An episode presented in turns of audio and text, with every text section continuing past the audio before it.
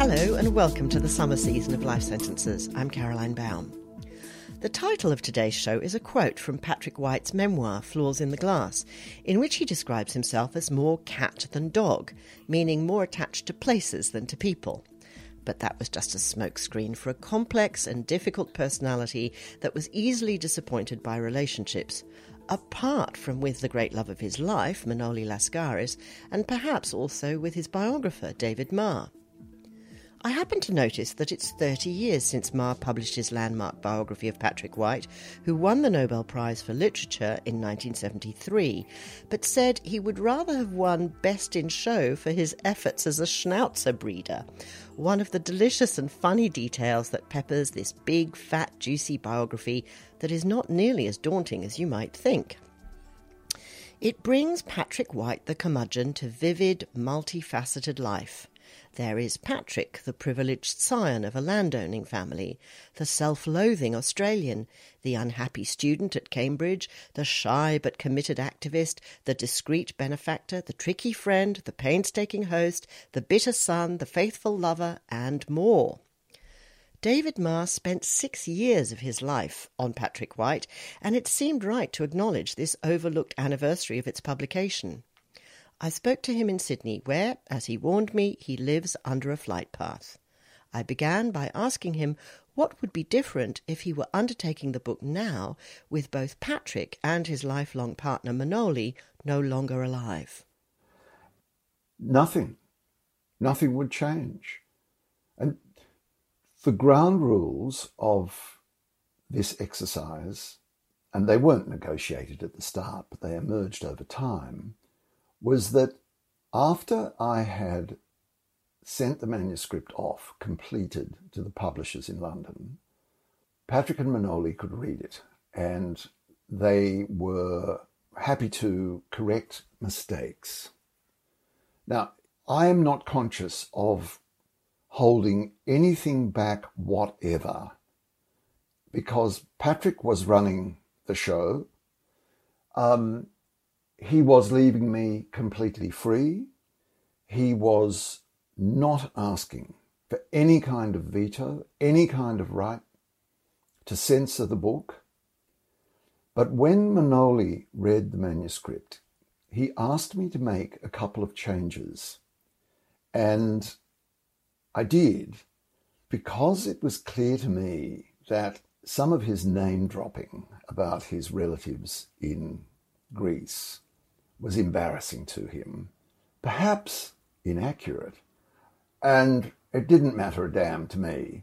Um, and so a few paragraphs about Athenian society post-war um, disappeared, and the book was no was no worse off for that. But the thing I, the thing that I had all the time were letters. Now, if your question had been, what would the difference be if you were writing about a contemporary subject? My reply would be that I doubted that I would have access to thousands of letters. God knows what's going to happen to all our emails, but I don't think they're going to survive. And yet, they're even better than letters in some ways. So immediate, so of the moment, so frank with one another, but they're not going to survive. I'm just wondering about letters in general. Letters seem to be the backbone of biography. I think the American biographer James Atlas says that in his memoir, The Shadow in the Garden.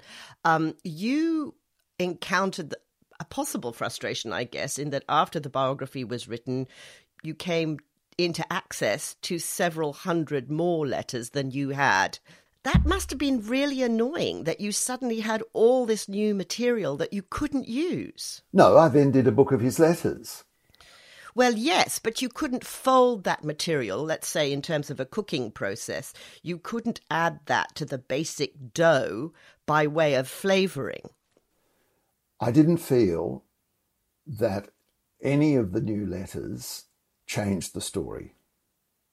Um, yes, it would have been gorgeous to have some of them. And yes, there were caches of letters, one in particular, that Patrick destroyed. Mm. Um, and I would have you know, crawled over broken glass to get to those, but they were gone. And the thing about biography is that you can only use what you have. And my heart sinks whenever I read a biography that has the construction in it must have, would have, um, which is the author's guesswork. Now, I'm not saying biographers don't do a hell of a lot of guessing, they do. But their guessing has to make sense on the basis of what is known. And my view is that readers actually respect a biography where there are gaps and where the biographer says, I don't know. I don't know what happened here. Um, instead of smothering it with some kind of um, some kind of jam to try to you know smooth over smooth over what's not there. I want to ask you whether you can remember how many hours you actually spent talking to Patrick. What we did, particularly in the beginning, is that I would go over there to his house and we would talk. I would take notes. Um, I don't think I ever recorded him. I took notes and then I would scurry home and type out much longer versions of um, of our conversations. As it became clear to me, and with some trepidation clear to Patrick, that letters had survived by the thousand. These are, you know, the standing the standing order. His standing orders were that people were to destroy his letters. Um, alas, he did that at his end, and thank God others didn't do it at their end. Um, but as it became clear that these letters had survived in such quantity, the kind of detail that I had been searching for in interview was all there in letters.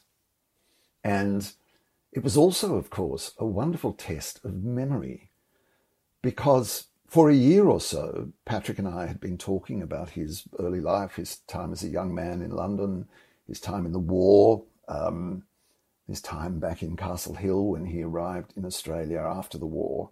And then suddenly, I had his accounts, or not suddenly, gradually, I had his accounts, contemporary accounts. He had a good memory. Wasn't perfect. He had a good memory. Um, and that was reassuring for me as well. But, but, but, we actually didn't do hundreds of hours of interviews. Right. I'm astonished that you didn't, as a journalist, as a trained journalist, that you didn't record him. Why didn't you record him? Because he was shy of being recorded. And because I knew that I could come back to him and check any quotes that I wanted to use. That if something had come up in our conversation, which would later be vital, I could check with him um, that I had it right. And Caroline, I also had in those days a very, very good memory. And what about Manoly then, um, David? How many hours did you spend talking to him? Over the course of four or five years, I never tallied them, but but I would have spent, oh, you know, a couple of dozen hours. Um, while Patrick was always, Patrick always wanted to know what I'd asked Manoly and what Manoly had said. uh, so it wasn't, it wasn't, um, you know, particularly easy. Manoly's loyalties to Patrick were immense, but he was also a shrewd, a shrewd guide to Patrick's flaws and strengths. Well, talking of those, I'm wondering how you feel Patrick White has fared in the past 30 years since your biography, because it seems to me that in some ways he's being sort of forgotten a little bit as the sort of ultimate dead white male. I mean, I was very pleased to see you on Books That Made Us the other day talking about him. It was great to have him included in that TV series. Uh, but at the same time, I do feel that he's completely fallen off the radar. Do you feel that? I'm a bad judge of this because he hasn't fallen off my, my radar. The bastard is still growling in my head. I ask you, what Australian writer who was kind of famous, indeed world famous, in the 1950s and 60s, is still read? I mean, Christina Stead. The Man Who Loved Children is one of the finest novels I've ever read. Um, you know, are people buying her books these days. And she's a white woman and she's very dead, but the afterlife of novelists in all the cultures we're familiar with, in, in America, in Britain, in the Anglo cultures, is pretty grim, actually. I mean, who of the towering English writers of the 60s and 70s is still widely read in Britain. Don't painters have it easy? You know, the great painters of the 1960s, 70s, and 80s in Australia are hung in galleries, and we walk in there, and in 10 minutes, we can reacquaint ourselves with their masterpieces. But mm. reading The Tree of Man is a week's work. It's a wonderful, wonderful week's work, but it's a week's work. I talked in this series earlier on to Heather Clark, the biographer of Sylvia Plath, about her monumental 900 page, I think she just beats you there. She beats me easily. Um, uh, tome, Red Comet. And in that book, she gives a very balanced weight to a close reading of the text of Plath's work and the life. And it seems to me that you touch quite lightly on the actual works. You don't delve in and give us a close textual analysis. And I was just wondering whether you could talk about the balance of the life and the literary content and how you judged that. Well, Patrick White mattered because he was a, a great writer. Um, he didn't matter because he was a famous public grump um, or, you know, an heir to a mighty rural empire or any of those things, but he, he mattered because he was a writer. My task as a biographer was to work out where the writing came from. Now, you never can work it out entirely. You can only talk about contribution and the world and the context, and you can talk about themes that recur in his work. But close textual reading of his work is the job of literary critics. And when I was writing the biography, there were lots of them doing lots of that. They didn't need me doing it. But I did have to convey my understanding of those works um, and their world, which was Patrick's creative world. And thus it was a balance. But you know, it's not something you sit down and think, now, how am I going to balance this? You work it out in your head as you go along. And I really can't tell how I decided what it was going to do. But I, but there was one, there was one thing that I did kind of carefully plan. And that was where I would position important discussions that emerged from his work on certain issues. So while homosexuality is a shadowy theme of his early novels, um, including his worst, um, The Living and the Dead, I decided that I would deal with it um, as a driver of his work and as, as, as appearing in his work when I got to the Twyborn affair. Um, and I made a couple of those decisions where I would wait until the best novel came along to illustrate that theme. But as for the balance as I went along, I just, you know, you just stumble along and try to get it right.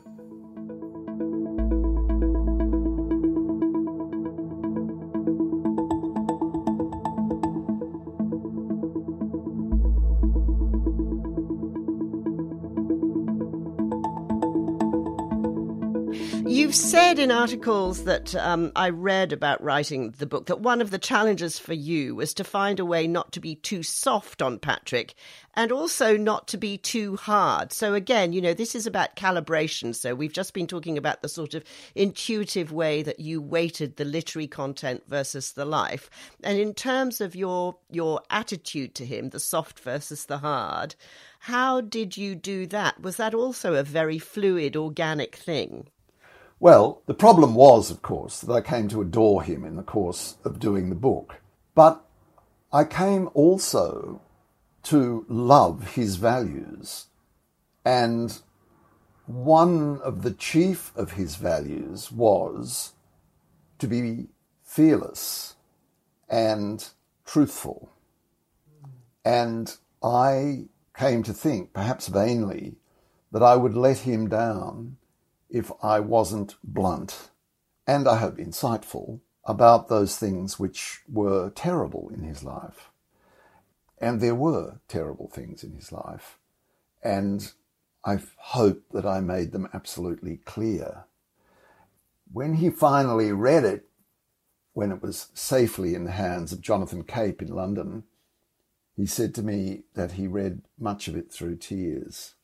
So just let's go back to those tears for a moment because he was a man absolutely devoid of sentimentality. What do you think those tears would have been about in terms of regrets? I must correct you on sentimentality. He was grossly sentimental about dogs. Oh, oh dogs. Yes, okay. Well, I was going to come to dogs later, but okay. Look, I don't know what those tears were. Um, I know that he regretted one of his great faults was his way of dropping people. Terrible. Terrible, cruel, and I came to realize that one of the things he wanted from me was to go and talk to the people he had dropped, which I, which I obviously would do. I mean, fundamental task of a biographer to talk to the people the subject has fallen out with. But that he also wanted news of them. That's quite poignant. Mm, he wanted news of them. Because it seems that at times he was incredibly petty. I mean, I think there's someone that he dropped because she wouldn't eat a cauliflower salad that he'd made. And you just think, why are you so short fused and so intolerant of stupid things? He had come to a decision in his own mind perhaps unconsciously, that that person's time was up. And the uneaten cauliflower salad is just, you know, he, he required some kind of dramatic trigger to do this dirty work. And he looked around for it. And don't imagine that that was really the cause. He dropped people, sometimes because they had dropped their spouses. Yes. He couldn't he could not bear or trust people who split up. But he became intimate friends with people in order to learn from them fresh characters, fresh stories. And when they were when they had yielded all they had to yield, they went even even really really intimate friends in the Jewish community up in the hills um, of Castle Hill. Um, they went. Well, for example, I'm thinking of not speaking to Thea Astley for 15 years because she made a judgment, I think, about Geoffrey Dutton that he found offensive. And then he dropped Geoffrey Dutton for a number of reasons. But you know, the fundamental reason was for him that Geoffrey Dutton was not taking his own talent seriously. Mm-hmm and that he had become trivial. And yes, there was then the great breakup between Geoffrey Dutton and Ninette, his wife, and Patrick was intimate friends with both of them. And he just dropped Geoffrey like a stone. And then, I mean, I so admired Ninette Dutton. God, she was a woman. Um, he made it clear to Ninette that he wished their friendship to continue, and she said to him, if a condition of that friendship is that I should despise my former husband, I do not want it. Mm. And they didn't. They didn't. She dropped him. It's not many people dropped him. No, they didn't. David, I'm interested. The word that he uses to describe his own nature or character or temperament is bitter. And bitterness is a very unappealing trait. Can you talk about the origins of that bitterness? I, I'm I'm really curious about that. That was a cover he used. I mean, he was actually a man full of sweetness and consideration and love, um, which he stuffed away into this carapace and, you know, glared out through that skull of his and and kept people at bay, which an artist of his seriousness um, has to actually do. Um, he was bitter about a few things, but but the bitterness was was quite largely um, a way of shielding the sweetness in him. Um, he rightly loathed sentimentality. He had a problem with dogs, as we have mentioned, but um, he hid the softness and the sweetness in himself with a kind of theatrical performance. Mind you, when the blasts were genuine, they were horrifying. And you do say in the book, I don't know whether you're quoting him here or whether this is you, that he sought hostility as a spur to his art. So he needed to kind of stew and ferment in that kind of bitterness, didn't he? He used it as kind of compost, perhaps, for the work. He was going to show they weren't right um, when he when they accused him of dot dot dot. Um, Look, yes, and so he had this completely wonky um, argument that he was despised in his own country and loved abroad. Um, rubbish. He was hugely admired in Australia and hugely admired abroad, at least in his early career. Uh, he was still, you know, he was still a world figure all the way to the end in the world of literature.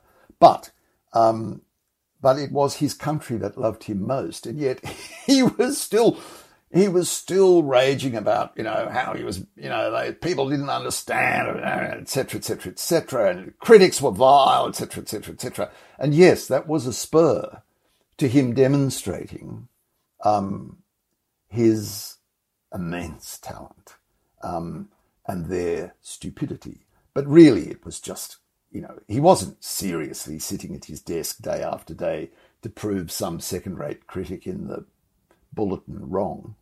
That wasn't his, it, but it G'd him up. it G'd him up. I have to ask you just, you know, the first line in your book is um, a memorable image of a woman in a hat, and that's plain his woman mother a plain woman in a hat. Okay, so a plain uh, woman in a big hat. A big hat. Yes, that's right. So it took me three years to write that. okay, so I better quote it right. A plain woman in a big hat, uh, and that, of course, is Ruth, his mother. And again, a bit like the sort of um, biography of Sylvia Plath, Aurelia Plath gets such a raw deal from her daughter, and you get a correction to that in Heather Clark's biography, where you see how Aurelia did so much for her daughter. She had very little by way of resources, but she always allocated them to her daughter's wishes and desires. Now, Ruth may have been a snob, but why did he why did Patrick loathe his mother so much? But as Manoly points out, he wrote to her every week. Well, it was soon clear to me when I began this work that his mother was his greatest patron, his earliest patron, his greatest patron. His mother had wanted him to be a playwright like Galsworthy, you know, somebody that would, you know, be a distinguished playwright in the West End. Um, I found this extraordinary fact. In fact, it is the reason I wrote the biography, is that I was reading one day a book about a fascinating forgotten figure in Australian literature called Inky Stephensen.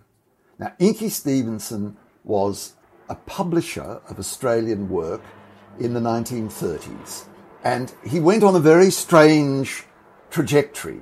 He ended up an interned fascist during the Second World War. But Inky in the, the 1930s was devoted to and a publisher of Australian writing, fine writing. And I discovered this detail in a book about Inky Stephensen that Ruth and Dick White were his first investors. And the condition of their investment was that he publish the schoolboy poetry of their son Patrick. and it was when I read that detail, I thought, God, I'd like to read, read a, a, a traditional biography. I'm going to write that book. You know, it, it was a moment in which that set the next eight or ten years of my life was that moment of discovery that what he said about his parents was bullshit. and so from the beginning, I was fascinated by the, the figure of the of the of the mild, quiet father who disappeared to the bush every while, bit in you know every every bit every month or so, and the mother, and she was a horror, but she was a wonderful horror. Anyway, come the end of the biography, it's written, it's it's safe in the hands of Jonathan Cape, and I get a phone call from Patrick. He says, "Look, there are a few errors in it. I think we'd better go through it." And I said, "Oh, what what are the mistakes, Patrick?" And he said, "No, no, no, come around, come around, and we'll we'll sit with it." And I thought, "Oh, that's fair enough." And so I turned up next day at Martin Road, and he was sitting there at the dining room table with page one of the manuscript open. Now, the manuscript was about 2,000 pages long. And he said, Come on, we'll sit down and um, read it. And I thought, you know, well, he's going to find the mistakes. And then I realized that he was in fact going to read the whole book in front of me silently. And I, I thought I would die. I mean, I, I couldn't take any more of this text. And he made me sit there over nine days reading my work again. And it let me clean up a lot of mess, but it also let me ask a number of questions. And one day I said to him, Patrick, you have to admit that your mother was your greatest patron. She was your inspiration. Why are you so hard on a woman who shaped your career and he looked at me and he said, Yes, but she wasn't your mother. But do you think, for example, that they were too alike? I mean, she was funny in acid descriptions of vulgarity. That was something that he also did. Absolutely, absolutely. And he understood, and in fact, he said this to me, and I think he might have put it in writing in various places, that he understood that he and his mother couldn't live in the same city. And the fact that she'd run off to London after the war to lead this glorious London existence, which she had always planned in her own head, you know, she was a widower, she was rich, um, quite a lot of the money, quite a lot of the money from the white estates in the Hunter Valley went into re-roofing Glyndebourne, the opera house. you know, Ruth was that kind of person. Um, and Patrick's decision to come back to Australia, which in a way is the crucial decision of his creative life, he came home when all of those painters and actors and singers were fleeing to Britain, some of them fleeing to America. He came home.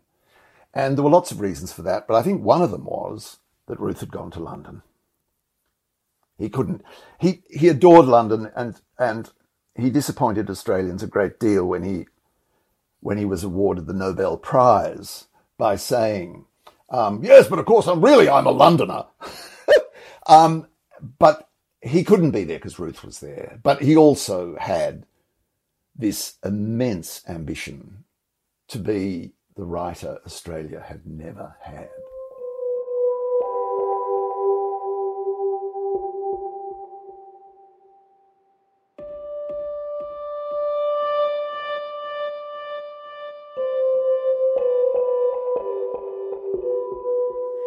And yet, David, in Flaws in the Glass, which I've just finished reading and which is just so fantastic, I had no idea how enjoyable that would be, but I just felt I should read it to sort of cross reference in a way with your book.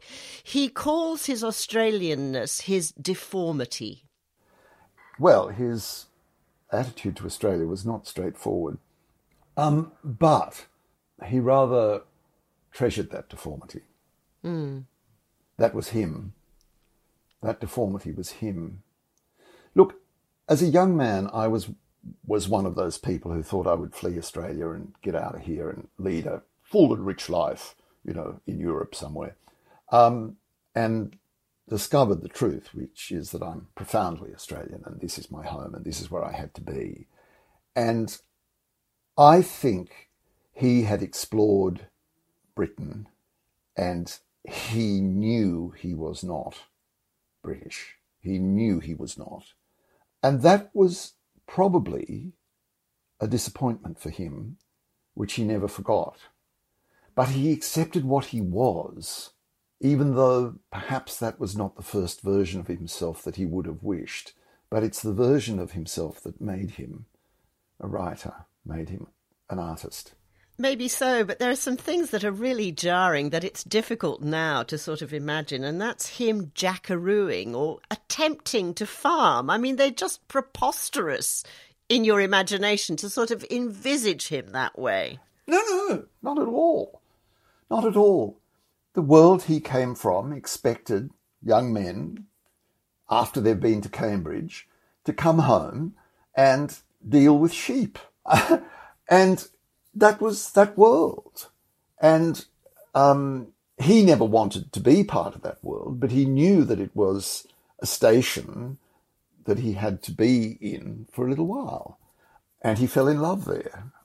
And that, an unrequited passion, which is so beautifully described in the Twyborn affair. Um, but, you know, he knew he was not going to stay there. Then he went back to England and he explored really the life that his mother had imagined for him. his first, the first work he wrote was for the stage, um, and his first successes were for the stage. But in the end, he found it bloodless. He found it bloodless, and in particular, he found camp London society essentially hideous. So he came home.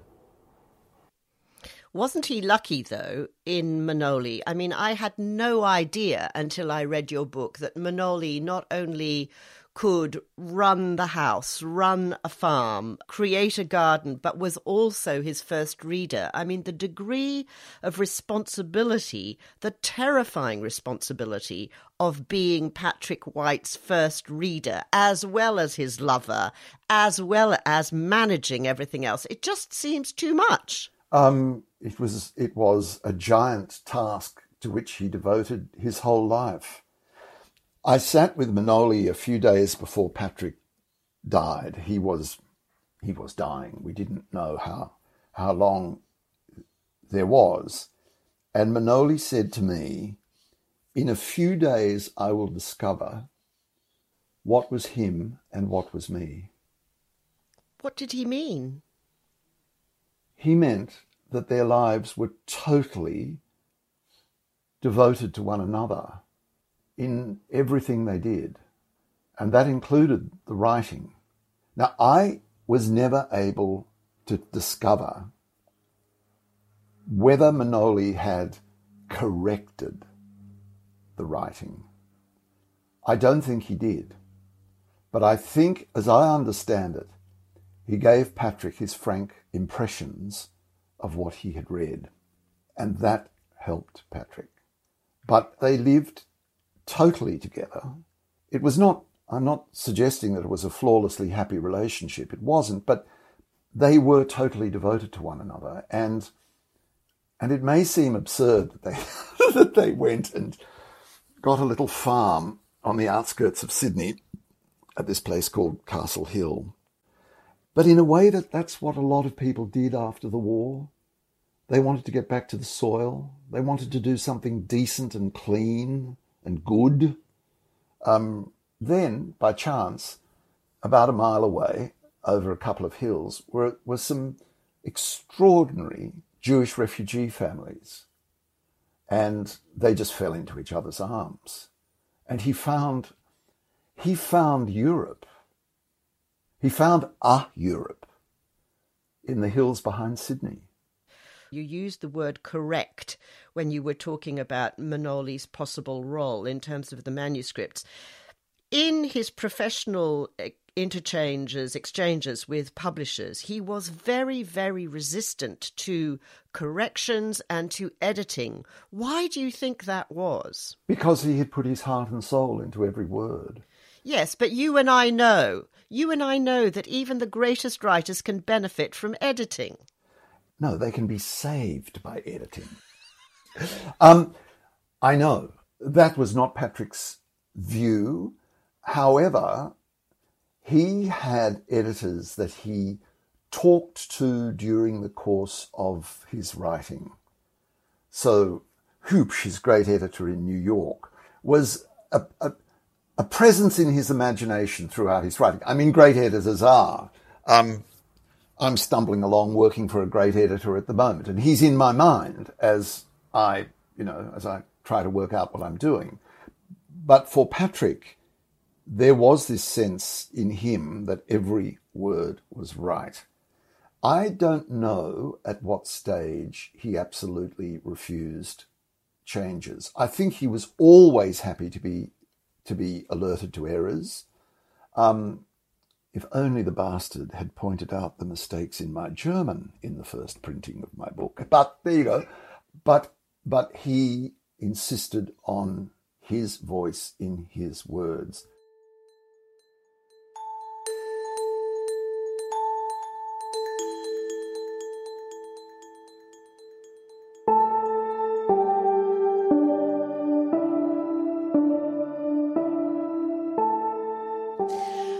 Biographer, David, do you feel the talismanic power of objects associated with your subject, whether that's a jacket they might have worn or a pen or other things that were in their possession? Because many biographers, obviously in the school of Richard Holmes in particular, acknowledge this as an important element of their uh, desire to immerse themselves fully in in the mind and in the life of their subject. Does that stuff resonate for you? No.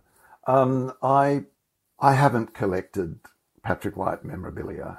Um, and when people offer me Patrick White things, I, I, I am not keen really to take them. Manoly did give me one of Patrick's worst ties, a completely horrible, but but flamboyantly, marvelously horrible paisley tie, and um, recently, a friend of mine, a lawyer who I just owe huge thanks to for fixing up some problems, um, I thought, what shall I give him? And I gave him Patrick's tie. And I tried to explain to him why this hideous garment meant so much. And I think, I think he might have understood. I don't know. But I haven't got, I haven't got, um, I mean, Manoly gave me a little mug um, that's on my desk here that used to hold pencils on Patrick's desk and it holds pencils on mine. But that's it, you know.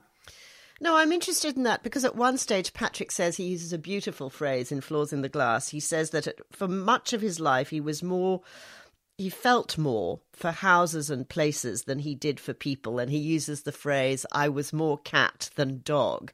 I was just wondering whether you now wish, in retrospect, that Patrick's house had been saved as a museum, and here I'm talking obviously about the house in Centennial Park. I'm glad it wasn't, actually. I'm glad it wasn't. I was upset at the time when you know, it seemed that everything was in place for it to be kept as a museum. But house museums are such dead places. Have you been to one lately?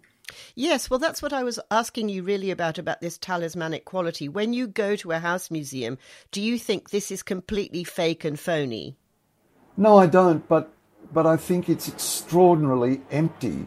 Um, the more complete a house museum is, the more absent its owner seems. I don't know. Have you been to Jane Austen's house and seen the small hexagonal table by the window where she wrote? No, I haven't. And that might make me break down completely. It did. It made me cry. You know, the modesty of that table, the uh, source of the light, the, the, the everything about it is just it's just overwhelming. But I think I would also start raging about that bitch of a sister of hers, that vile, vile fucking bitch who burnt her diaries. Well, excuse me, everybody in those days burned I don't care. everything. Everybody. I don't care. I don't care. The world would be a better place with Jane Austen's diaries. But that's perhaps a digression. Yes, it is. I mean, and Cassandra and Jane loved each other devotedly. And Patrick made two bonfires, I think, of papers in his life.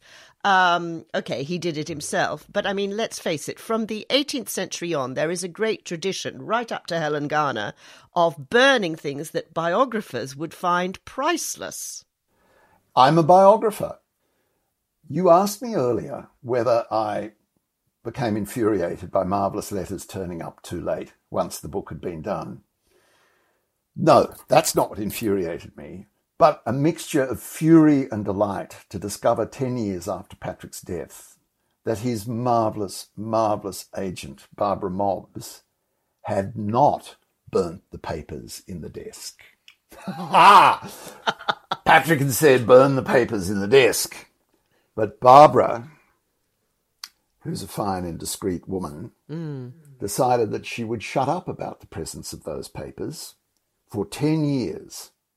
And then, on behalf of the charities that, that Patrick left his whole estate to, she would sell them to the National Library. And I got a call. I got a call one day from the National Library asking if I would be interested in coming down and helping them sort the papers from Patrick's desk. Oh.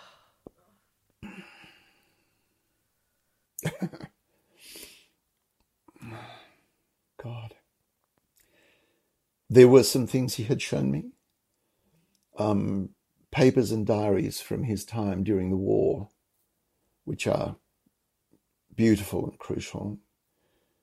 And then there were the unpublished writings, one of which Barbara and I worked to get published. Um, the first third of a novel, which he never completed, but which is in the most gorgeous and complete form in itself as a novella, which I was, I mean, it's astonishing kind of to find yourself as a kind of a ghost in the background on such a, an enterprise. Um, and there were things there that, that changed my understanding of of one or two things, and I had to decide whether I would go in and change the biography, and I decided that I wouldn't, that it would stand as it was, and instead I wrote about the discoveries.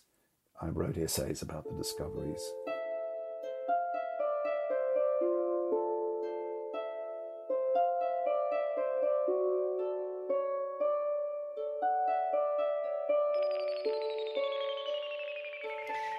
sex was very important to him, wasn't it? It was, and and it was also. I mean, one of the one of the themes of the book that I loved following is one familiar from my own family. Um, I had a gay uncle um, who. Uh, very elegant and distinguished man, and he had a very elegant and distinguished partner, and they lived in. They came back to live in Australia in the 1960s, and and they were totally part of our family, and nobody mentioned the fact that they were gay. So Patrick and Manoly are, you know, in Sydney society from the late 1940s at a time of, you know, quite hysterical anti-gay madness. And they just were who they were. They didn't talk about it. They were who they were. And um, I admired that. I, I still admire it as a way of a rather aristocratic way of dealing with um, dealing with being homosexual, and it's a theme in it's a theme in his work. But yes, he, I think that a good deal of his passionate anger about couples staying st- that, that they must not break up, that they must stay together, is that he had no conception of how he might go out and hunt for sex as a single man. No conception. This was, you know, his sex life was his life was Manoly, and um, again, I'm not arguing that it was a you know a flawlessly happy life, but that's that's what made it dignified and possible. One of the great sort of climaxes of the book, of your biography, is the rift with Sidney Nolan, and the build up to that, of course, is this incredible sort of um, falling in love with Nolan that precedes it. So, you know, the friendship with Nolan is so intense. It begins in such an unlikely place in Florida. And it, it is such a kind of extraordinary bond that they forge, um, both as artists and as people. And then, of course, inevitably, there is a rift. And it is around exactly what you're saying the idea of a couple breaking up. Can you just talk a little bit about um, how you approached writing about that? Straightforwardly. um, uh, of course, he he first knew Sidney Nolan earlier than Florida. They were just meeting up in Florida. He first met Sidney Nolan in the David Jones Art Gallery in Sydney, where he saw Nolan's um, Central Australian paintings as he was writing Voss. And he fell in love with his work and then with the man. And Nolan was beautiful, charming, flirtatious in a way, um, and he was a rising star of the art world. And Patrick asked him to do the cover for Voss. And um, He's very disappointed with the cover because earlier sketches had sh- had shown a savage man of exactly the kind that Patrick had in mind for Voss, and the later sketches were softer, kinder, but still an, an extraordinary image.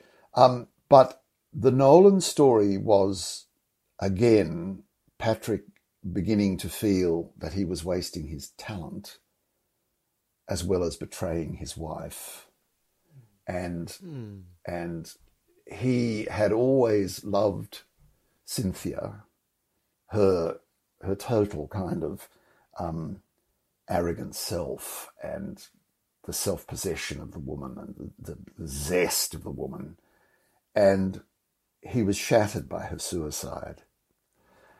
So it was messier than just a marital split up. It was really messy, made messier by the hideous drawings that Nolan then published, um, representing um, Manoly as a dog waiting to be fucked. Um, I thought that Nolan really revealed himself in those drawings, and I'm glad to see Nolan's reputation. No, let me put it another way. I'm glad to see Nolan's paintings fade. They are fading. You you've said that in a sense Patrick gave you a kind of courage about your own life and I'm just wondering you know you got quite emotional back there for a moment which was very moving actually. I'm just wondering does he haunt you? Do you miss him? And have you ever dreamt about him? Um, yes I suppose I have dreamt about him. Um, in those dreams I have where some task just simply can't be done he he does haunt me. And he he said to me one day, Ah, oh, David, your charm. And he's right. You know, I I do use charm where I should be much more explicit, where I should be much tougher and upfront. But he's made me, he's made me um, believe in sticking to your guns. In a way, his whole life was about sticking to his guns. But because he was so fearless about being unpopular and he was very arch and waspish, did he also give you the courage to be bitchier? Um, look, I've always been a bit bitchy. Um, and self control in public has not always been one of my distinguishing features. But he was a demonstration that a bitch, and he was a magnificent bitch, um, could all be also be someone of great judgment and compassion. But but you know, for me, his great lesson for me is sticking to your guns, sticking to your guns. The acknowledgements in this monumental book run to four pages of individuals.